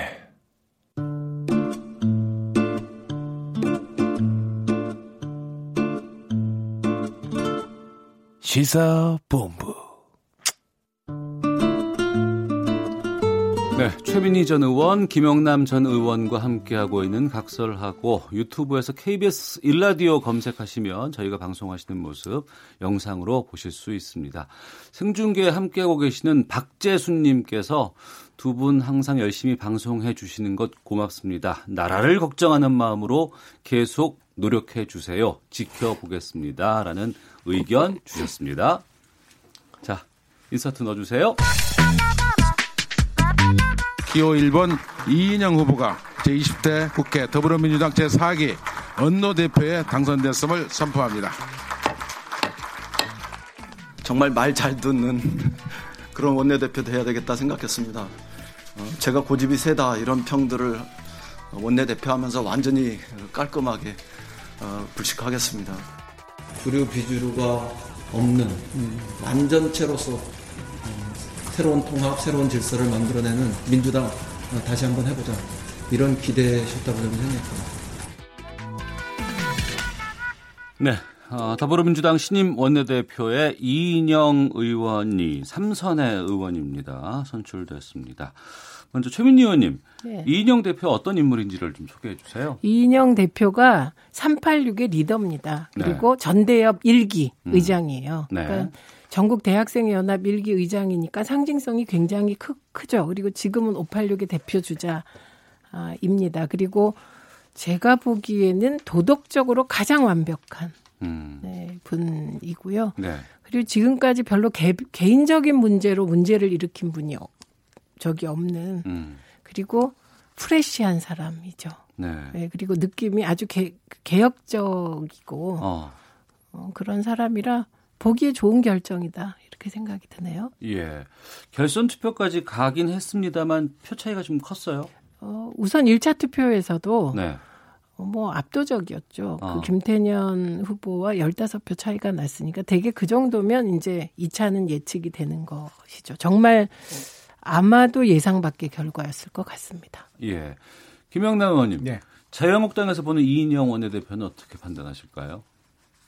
저는 19대 때 이제 환노위에서 같이 예, 했는데요. 네. 어, 전대협 밀기 의장 출신이잖아요. 네, 예. 근데 생각했던 것보다 대단히 합리적이고 어. 어, 그리고 뭐 그렇게 과격이라는 이미지가 전혀 없어요. 예. 실제로는 음. 어, 일을 하면서 접해 보면 어, 그래서 요번에 이제 민주당 원내대표가 3파전이었지 않습니까? 네. 그 중에 이제 그 한국당에서 저분이 민주당의 원내대표가 되면 참 좋겠다라고 네. 생각하는 분이 있었는데 그분이 안 됐어요. 안타깝습니다. 그러니까 이제 이번에 그, 어, 원내대표에 출마한 분이 다 삼선 의원이지만 네. 이인영 의원, 김태년 의원, 노웅래 의원. 그 중에 그 자유한국당 쪽에서 이, 분이 되면 좋겠다고 하시는 분이 있었어요. 김태년 의원이죠. 제가 찍은 게 맞죠.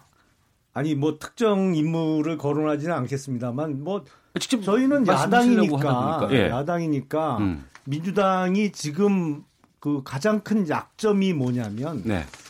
어 이게 그 자유한국당 전신인 새누리당이 여당 할 때도 그런 문제 때문에 당이 서서히 망가졌는데 여당 하면서 청와대 말을 너무 잘 듣는 거예요. 음. 그러면 당이 망가지기 시작하거든요. 예. 민주당도 제가 보기엔 똑같은 문제를 안고 있어요. 음. 그래서 뭐 이해찬 당대표도 지금 계십니다만 아예 하는 김에 당대표, 원내대표 다 친문 핵심이 싹쓸이 해라 라고 어, 기대를 했는데 네. 그게 조금 어긋났어요. 그러니까 이인영 원내대표가 이제 되고 나서 많은 언론에서 얘기하는 것은 이걸 계기로 네. 자유한국당이 국회로 좀 들어와야 되지 않을까라는 분석들을 하고 있고 그 역할이 숙제다 이인영 원내대표에 이렇게 얘기를 하는데 어떻게 보세요? 결자 해지를 해야죠. 그러니까 이인영 원내대표 당선이 계기가 될 수는 없고 예. 이 문제가 이렇게 심각하게 꼬인 거는 사실은 뭐 공수처법도 문제입니다만 아니 여야 합의 없이 지금 선거법을 일방적으로 지금 패스트트랙 처리한 게 가장 큰 문제예요. 아니 이거 문제를 만든 사람이 풀어야죠. 네. 이게 풀려야 국회로 음, 돌아올 수 있는 거지. 어. 뭐 결자 해지하는 측면에서 민주당에서 새로운 원내대표가 뽑혔으니까 네. 이 문제를 어떻게 처리하는지 한번 두고 보겠습니다. 그러니까 자유한국당은 저 상태에 머물러 있고 음. 민주당은 변화하고 새신하기 때문에 네. 이게 이제 자유한국당이 긴장하는 건데요. 저는 이제 두 가지 말이 떠올랐습니다. 아, 음. 되는 집안에선 가지나무에서도 수박이 열린다. 네. 그다음에 두, 번, 두 번째는 보통 소 잃고 외양간 고치는데 소 잃기 전에 외양간 고치자. 네. 그래서 이게 자유한국당에 대단히 감사드리는 건 새누리당에 음.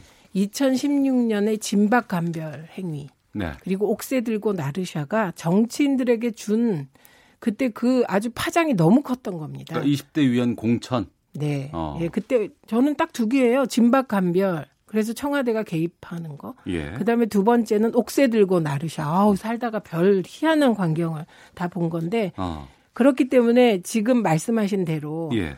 자유한국당이 우리의 원내대표가 뽑혔을 때 민주당에 저거는 친문 일색이다. 그것도 음. 친노 친문 일색이다. 협보라 2016년 자유한 그 새누리당 공천처럼 될 거다라는 비판을 할 것이라고 민주당 의원들이 다 그것까지 생각하고 네. 변화와 쇄신을 택한 겁니다. 음. 그래서 개인적인 호불호들은 다 있겠지만 네. 어, 김태는 김태년 의원도 능력이 있고 일 음. 잘할 사람이고 어, 이인영 후보는 뭐 능력 있고 일 잘하는데 변화와 쇄신의 이미지까지 줄 수 있고 네. 그리고 노웅래 의원이 된다고 해도 음. 또 비문의 상징이거든요. 예. 되면 또 변화로 읽히고 이런 고민 끝에 이인영 후보를 택한 거라 저는 이 민주당 의원들의 정무적 감각이 이렇게 탁월했나. 음. 그래서 이번엔 의원님들한테 진짜 칭찬을 아낌없이 드리고 싶습니다. 거기에 추가로 방금 말씀하셨습니다만 자유한국당은 지금 장외투쟁하고 있고 네. 5월 국회 언제 열릴지 알 수 없는 상황이고 네. 이걸 어떻게 풀 수 있다고 보세요? 일단 뭐 이인영 대표 일성이 예. 오늘이라도 나경원 대표와 만나겠다. 음. 뭐 어떻게 풀어 나가겠죠. 근데 중요한 거는 그 패스트 트랙의 직무유기를 오랫동안 나경원 대표가 해놓고 지난 12월 15일 이후로 네. 그리고 사개특위 위원도 안 뽑아서 지연시키고 이래놓고 지금 딴소리 하시면 안 되고 그리고 음. 이럴 때는 민주당이 이렇게 변화와 쇄신하는데 자유한국당 계속 장애 집회 고집하시면 뭐 그거는 뭐 국민들께서 네, 어떻게 보실까요? 그러니까 민주당은 지금 예상 외의 결과를 낸 거잖아요. 네. 그래서 국민들이 어 이렇게 했는데 자유한국당 계속 장애 집회하면 뭐 똑같네 이렇게 생각하지 않을까요? 그리고 여론조사에서도 이게 나오고 있기 때문에 음. 그리고 패스트트랙 들어와서 논의하는 게 더 나아요. 2008년 민주당이 미디어법 참패하고 완전 이명박 정부 생각대로 종편 생기고 그러면서 언론이 정말 난장판 됐거든요. 그래서 나중에 가장 잘못한 일로 전병원 전 원내대표가 그때 들어가서 협상 안 하고 네. 완전하게 그 MB 뜻대로 미디어법이 된 거, 미디어법 음. 날치기 된 게 되게 잘못한 거라고 몇 번을 알겠습니다. 반성하셨거든요. 예. 아무리 KBS 와서 저 방송하지만 종편 생겨서 난장판 됐다고 그러시면 안 되죠. 뭐 너무 티나잖아요. 네, 저의 의견입니다. 예, 예.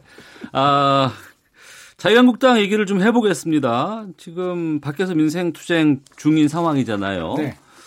당내에서 지금 욕설 논란이 또 생겼습니다. 사무처 노조와 당 사무총장인 한선교 의원 간의 공방. 좀, 아, 얘기를 많이 좀 들어보셨을 것 같은데, 어, 뭐, 뭐가 벌어진 일인 거예요, 이게 지금? 그 사실은 있어서는 안 된 불미스러운 사건이 생긴 거죠. 그러니까 사무총장 주제로 부총장들 그리고 어, 당직자들과 회의를 하다가 네. 뭐 이렇게 조금 마찰이 있었나 봐요. 그래서 이제 욕설이 나왔다는 게 문제의 핵심입니다. 근데 이게 일을 하다 보면 음. 어, 뭐 갈등이 없을 수는 없죠. 근데 이제 그 당을 바라볼 때 최근에 아쉬웠던 거가 몇 가지 있습니다. 첫 번째는 이제 패스트트랙 날치기 합의가 된 다음에 그 한국당에서 왜 광화문에 천막 당사를 치겠다고 예, 예. 했잖아요. 예. 근데 그게 안 됐어요. 음. 그게 사실은 그걸 미리 준비를 했어야 되고 사실 그 어, 전에 집회 신고도 해놓고 거기서 예. 집회를 하면서 이렇게 뭐 할 수 있는 준비를 해놨어야 되는데 그게 안 돼 있었거든요. 그리고 음. 최근에 이제 그 황교안 대표가 민생 투어를 하면서 부산에서 이제 자갈치 시장에서 이제 시작을 하려고 했는데 휴일에 가신 거잖아요. 딱 갔는데 네. 자갈치 시장이 이제 노는 날이었던 네. 거예요. 그게 사전에 체크가 안 된 거죠. 그러면 어. 당의 살림을 꾸리고 있는 사무총장으로서는 정말 화가 날 수밖에 없는 상황이죠. 그거를 실무자가 챙기고 음. 그 부산에 있는 어, 당직자하고 연락을 해서 자갈시장이 어느 요일 날 노느냐, 예. 뭐 어느 날 내려갈 건데 문제가 없겠느냐 챙겼어야 되는데 그게 안 됐던 것이거든요. 음. 그러다 보니까 회의 때 당연히 뭐 거친 말이 오고 갈 수밖에 없는 상황이 된 거고 거기서 이제 욕설이 나온 게 지금 어, 문제가 되고 있습니다. 근데 욕한 건 잘못했죠, 뭐. 예. 이런 논란이 한성규 사무총장이 처음이 아닌 것으로 아니죠. 알고 있습니다. 네. 여기에 대해서 최민희 의원께서 네, 오죽하면 사무처 당직자들이 저러겠습니까? 왜 이게 이런 일을 한 번도 본 적이 없잖아요. 왜냐하면 뭐 당대표나 공천 결과에 대해서 뭐 누가 문제 제기를 해도 사무총장에 대해서 사무처 당직자가 이러는 건 전 처음 본 것 같아요. 왜 그게 음. 불가능한 일이냐? 사무처 당직자의 인사권을 사무총장이 가지고 있습니다. 네. 그런데 얼마나 문제가 됐으면 그 사무처 당직자들이 성명을 내고 이렇게 공개적으로 움직이냐? 이건 심각한 거고. 그 다음에 한성규 사무총장의 갑질이 한두 번이 아니죠. 이거 진짜 갑질입니다. 사무총장의 갑질. 그 멱살 잡은 국회 사무처 직원 멱살 잡은 적도 있고요. 그리고 이건 제가 경험한 19대 때 그 미방위 원장이셨거든요. 음. 그때 그 미방위 회의 때 메시지 걸렸잖아요. 메시지 찍혀가지고.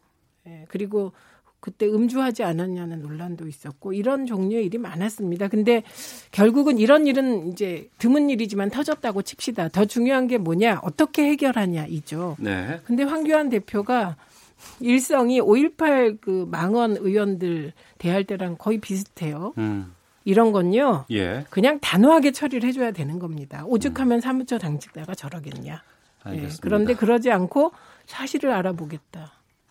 뭐 그러시더라고요. 아니 알아봐야 뭘 처리를 하죠. 자, 마지막 질문 드리고 네. 30초씩만 답변해 주시고 마치도록 네. 하겠습니다. 청와대 10권 3년 차를 이제 맞습니다. 아마 오늘 KBS와 어, 특집 대담 프로그램 대통령에게 묻는다에도 출연을 하는 것으로 알고 있는데요.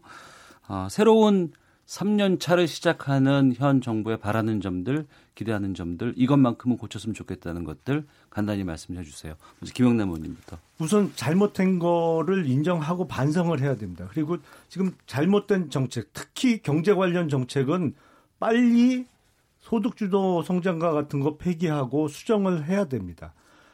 분명히 말씀드릴 수 있는 것은 지금과 같이 잘못된 문재인 정부의 어, 경제 정책을 고집하다가는 우리 자식 세대는 부모 세대보다 가난하게 사는 해방 이후에 첫 세대가 될 거는 분명합니다. 네.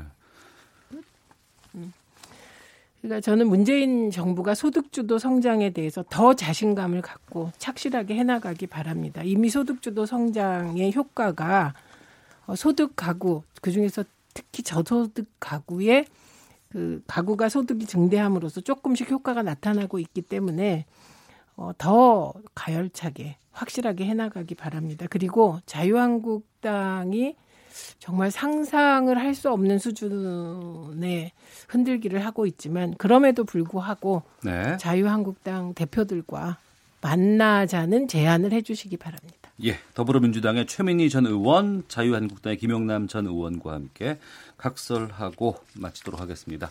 두 분 말씀 고맙습니다. 감사합니다. 오태훈의 시사본부는 여러분의 소중한 의견을 기다립니다.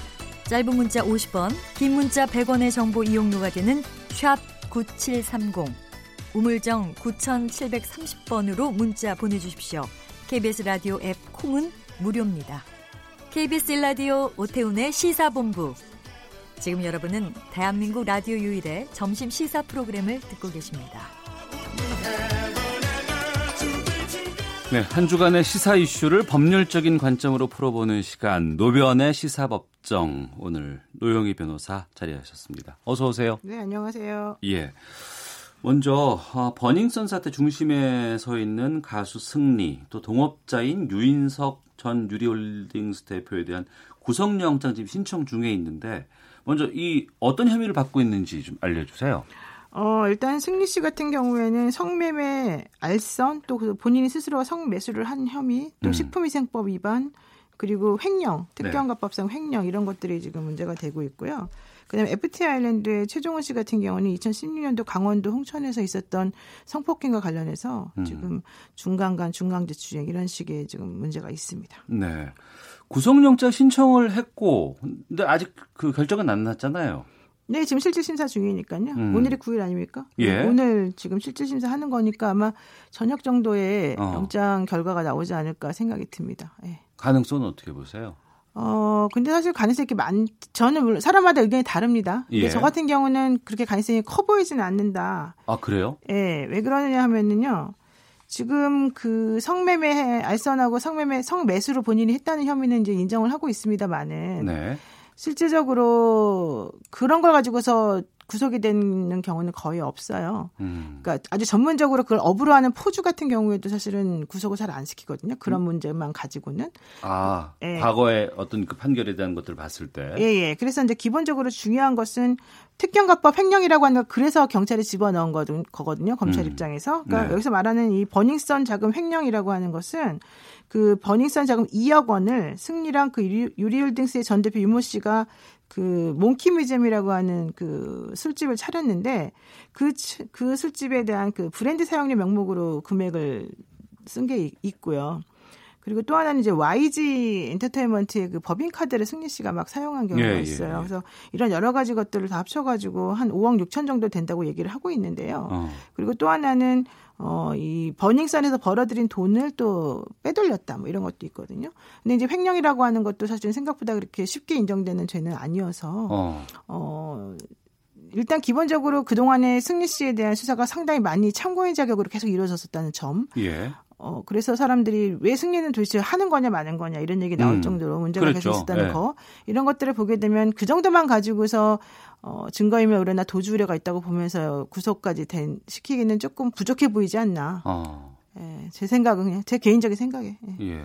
지켜보겠습니다만 많은 분들께서 그, 그 궁금증은 말씀하시는 게 정작 이 버닝썬 사태 중심에 서 있는 사람들은 구속도 안 되고 정준영만 지금 구속돼 있는 상황이기 때문에 이게 어떻게 되고 있는가 여기에 대한 고민들이 그게 왜 그러냐면요 예. 그렇게 될 수밖에 없는 게 지금 경찰 관계자한테 제가 얘기를 들었더니 예를 들면은 그 윤총경이라고 하는 그 경찰하고 가는 유착 관계가 중요하잖아요. 예, 예. 그래서 파봤는데 나온 게 없다는 거예요. 어. 그 골프 쳤다는 거 하고 밥 먹은 거 몇 개. 근데 그것도 사실은 금액이 그렇게 크지가 않잖아요. 예. 그래서 나머지 것들을 아무리 뒤져보아도 본인들은 못 찾았다는 게 핵심입니다. 음. 그러다 보면은 직접적인 유착에 대한 증거가 나오지 않은 거잖아요. 네. 그러니까 이게 아예 없어서 안 나온 건지 음. 아니면 너무 커서 너무 커서 못 건드린 건지 너무 클 수도 있어요. 그렇죠. 너무 클 수도 있긴 어. 있죠. 근데 어쨌든 지금 그 두 가지 경우의 가능성 중에서 어떤 건지 모른다는 거고 예. 일단 지금까지 나온 결과로는 못 찾았다는 거예요. 어. 게다가 더 중요한 게 그동안에 문제가 됐던 게 강남 서해에 있는 그 경찰들하고 예, 예, 예. 버닝썬 간에 뭐 돈을 2천만 원을 줬네 말았네 이런 얘기가 있었잖아요. 예. 그것도 그 당시에 그 화장품 회사의 직원이라는 사람이 말만 믿고 사실은 수사를 시작했는데 음. 돈이 들어간 입금 내역이 없는 거예요. 네. 그러다 보니까 당사자인 경찰은 부인하고 있고 음. 그다음에 돈을 주었다라고 하는 흔적은 안 나타나고 오로지 그거를 내가 전달했다는 말만 있는 상황이기 때문에 그것만 가지고 부족하죠. 게다가 또 하나는 어, 모든 것이 카톡 대화 내용을 근거로 해서 지금 움직여지고 있는데 네. 단체 카카오톡 내용을 우리가 들여다보게 되면 특정한 일시 장소 사람 이름, 방법 음. 이런 게 정확하게 나오는 게 아니에요. 예, 예. 그러다 보니까는 범죄 사실을 입증하기 위해서는 그런 것들이 분명히 필요한데 음. 그냥 서로 단순히 주고받은 뭐 껄렁껄렁한 농담을 섞어가면서 주고받은 그것만 가지고 되겠느냐. 본인이 자백하지 않는 이상 어렵지 않겠냐. 이게 바로 핵심입니다. 알겠습니다.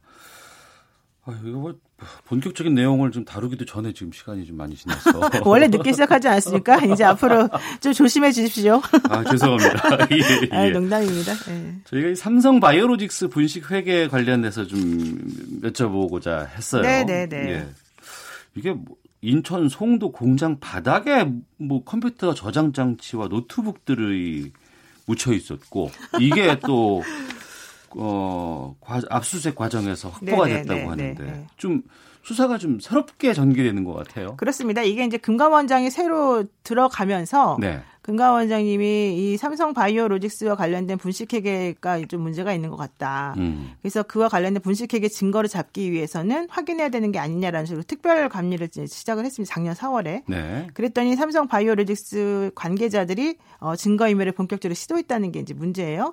그러면서 그동안 조사했던 검찰 조사했던 사람 중에 한 명이 아마 정확한 장소와 방법을 정확히 얘기를 했던 것 같아요. 어. 근데 이제 경, 긴급 체포됐다가 돌아간 사람이 있는데 혹시 그 사람이 아닐까 그렇게 얘기를 한 사람이 이제 생각은 들지만 정확하지는 않습니다. 근데 어쨌든 간에 그렇게 해서 아주 콕 찍어서 콕콕콕 찍어서 이걸 끄집어내서 가서 보니까 정말로 있는 거죠. 그래서 음. 지금 현재 이미 구속이 된 사람이 있습니다. 그 보안 팀장이 예, 보안팀에서 예, 예. 또 안씨라고 한 사람이 있죠. 어. 그래서 그 사람을 통해서 더 많은 얘기가 나올 거로 지금 보기는 하는데요. 음. 어쨌든 여기서 핵심은 백상무라고 하는 사람하고 서상무라고 하는 사람이 있습니다. 네. 이 백상무와 서상무가 이 그 증거 인멸을 좀 주도한 것으로 보인다. 그리고 음. 특히 백상무는 키워드 JY라고 하는 이재용 부회장의 그 키워드를 중심으로 모든 자료를 삭제하라는 지시를 한 것으로 좀 나오고요. 네. 그리고 이제 서상무라고 하는 사람은 공용 서버와 회계 담당 직원의 노트북을 숨기는 일을 맡았는데 음. 이 사람이 공장 세 곳을 바닥 아래에다가 분산을 시켜가지고 예를 들면 제3공장 1층 회의실에 네. 바닥 장판을 걷어내고 타일을 분리한 다음에 그 아래 빈 공간에 있는 데다가 자료를 숨기고 음. 뭐 이제 이런 식으로 해서 엄청나게 많이 숨겼죠. 그래서 네.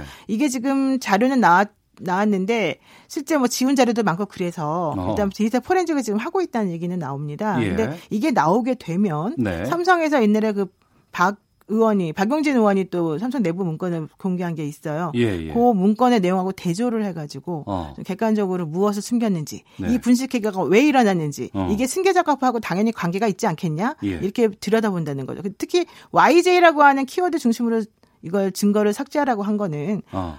만약에 단순히 분식회계만 한다면 YJ를 굳이 집어넣어서 삭제할 필요가 없죠. 예. 이재용이라고 한 이름이 들어가면서 승계하고 연결되니까 지우라는 거다. 이렇게 음. 지금 보는 거거든요, 검찰이. 네. 그래서 그거 확인해야 될 것 같습니다. 어.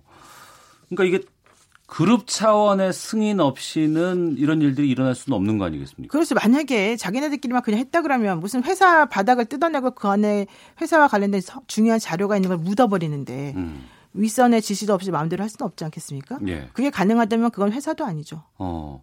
그러면 이번에 새롭게 발견된 이런 뭐, 뭐 서버라든가 노트북이라든가 이 안에 있는 자료들과 기존의 정치권에서 주장을 하거나 여러 가지 뭐 참여연대라든가 이런 곳에서 주장을 했던 것이 맞아서 떨어지면 어떤 일이 일어나는 거예요? 맞아서 떨어지게 되면 경영권 승계가 그동안 없었다라고 주장했던 내용이 사실은 전부 다 이제 신기류가 돼버리는 거죠. 네. 그렇게 되면은 이재용 삼성전자 부회장의 그 2심 사건이 있습니다. 지금 대법원 올라가 있는. 예, 예. 그 사건의 2심의 가장 기초가 되던 논리가 무너지는 거고. 음. 그렇게 되면은 그러한 논리 후에 네. 이 문제가 되었던 이런 것들을 우리 좀 부정해왔던 그런 것들이 다 축이 무너지니까요. 어. 사실은 대법원에서 이거를 조금 제대로 증거를 들여다보고 판단해라라고 네.